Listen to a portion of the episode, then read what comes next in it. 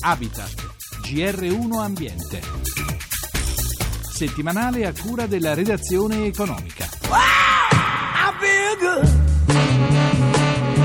I Buona serata da Roberto Pippan. Alimentazione sana e sport. Il legame, lo sappiamo bene, è strettissimo. Partendo da questa ovvia considerazione, la CIA, Confederazione Italiana Agricoltori, ha avuto un'idea originale, dalla quale è nato un progetto con la FIDAL, la Federazione di Atletica Leggera. Ci spiega tutto il presidente della CIA, Giuseppe Politi. dotare le aziende agricole, soprattutto quelle che fanno agriturismo, di un percorso presso la propria azienda, un percorso che è una vera e propria pista, chiamiamola in questo modo, dove è possibile allenarsi ma fare anche delle competizioni e avere il risultato dell'allenamento per ciò che riguarda la velocità, il tempo percorso, le calorie consumate, tutti quegli indicatori che normalmente sono utili per chi fa questo tipo di sport. Viene fatto in campagna, in un ambiente sano, si può gustare i prodotti tipici dell'azienda agricola, nessun integratore, ma prodotti naturali, soprattutto per ciò che riguarda la frutta, ma anche gli ortaggi e ciò che sostanzialmente le aziende agricole, anche per ciò che riguarda i prodotti caseari, mettono a disposizione. Nella vecchia fattoria, ia ia oh, quante bestie zio Tobia, ia ia oh, c'è un bel cortile, un orticello, un gran recinto col cancello, c'è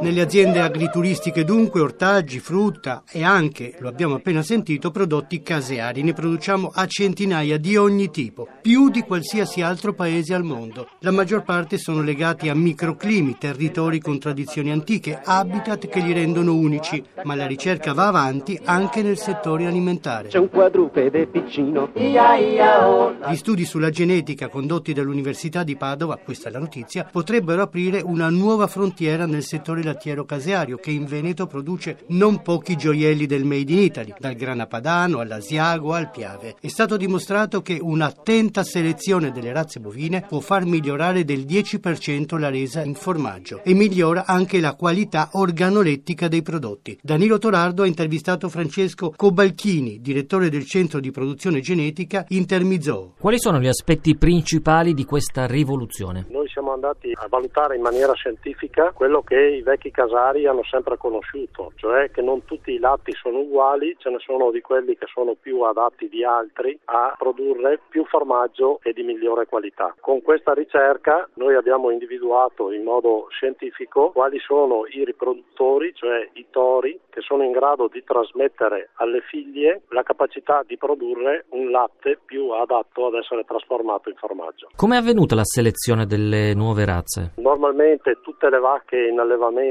vengono controllate, si misura la quantità di latte, il contenuto di grasso, di proteine e in questo caso abbiamo implementato un nuovo metodo di analisi mirato ad individuare all'interno del latte la caratteristica intrinseca per una migliore attitudine casearia. Chi ha collaborato a questo progetto? È stato fatto un eh, grande lavoro dove ha collaborato tutta la filiera lattiero-casearia, partendo dall'università, quindi dalla ricerca, l'Intermizoo che gestisce appunto la parte genetica, ma poi hanno collaborato tutti i principali caseifici del Veneto nel fare le prove di caseificazione, che sono stati passaggi fondamentali per individuare le migliori caratteristiche del latte.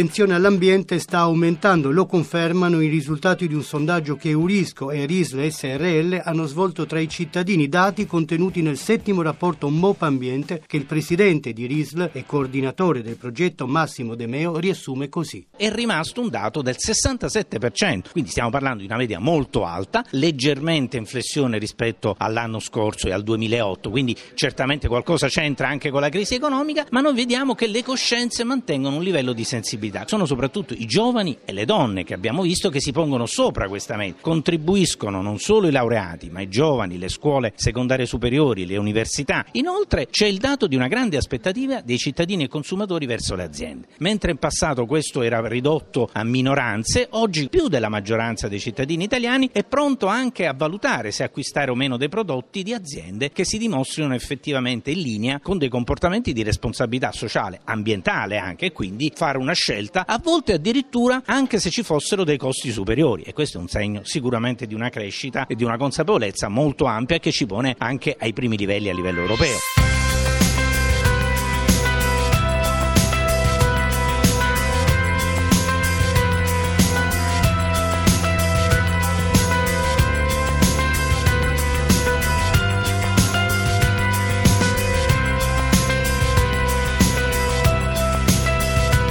Ma perché la crisi aiuta a crescere la sensibilità ambientale? Il vicepresidente di Eurisco, Fabrizio Fornezza. La crisi, in qualche misura, è un paradosso. Il motivo è molto semplice, è che stiamo sostituendo l'attenzione di tipo valoriale verso l'ambiente, verso un mondo migliore, eccetera, con un'attenzione molto concreta. È molto orientata alla sostenibilità economica, al bisogno di fare risparmi, di rendere più efficiente e efficace l'azione degli italiani stessi. E questo spinge le famiglie italiane a diventare più sensibili sensibili. È quindi la leva economica che ci sta portando verso l'ambiente in questo momento. Siamo più attenti alla bolletta energetica e quindi spegniamo la luce, quindi seguiamo tutta una serie di comportamenti ambientalmente sostenibili perché ci conviene. E questo è il grande cambiamento ed è quasi bizzarro dirlo perché uno potrebbe aspettarsi che durante la crisi gli aspetti un po' più valoriali passino un po' in secondo ordine, che è vero, però entrano in gioco degli aspetti molto concreti e molto economici ed è anche un po' un nuovo modello di consumo che sta entrando che recupera in qualche modo il non spreco.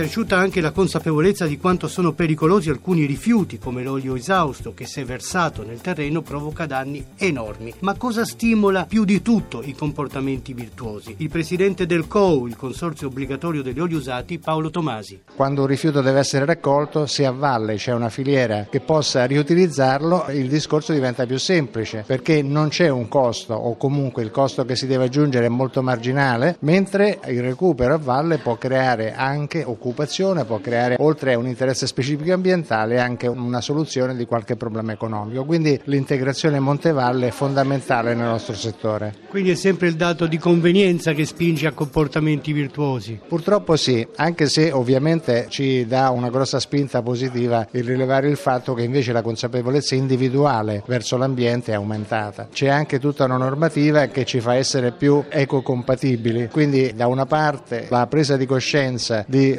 trattare l'ambiente come un qualche cosa che dovremmo preservare e dall'altra la normativa che ci spinge a farlo, ma sostengo ancora molto importante l'integrazione economica a valle.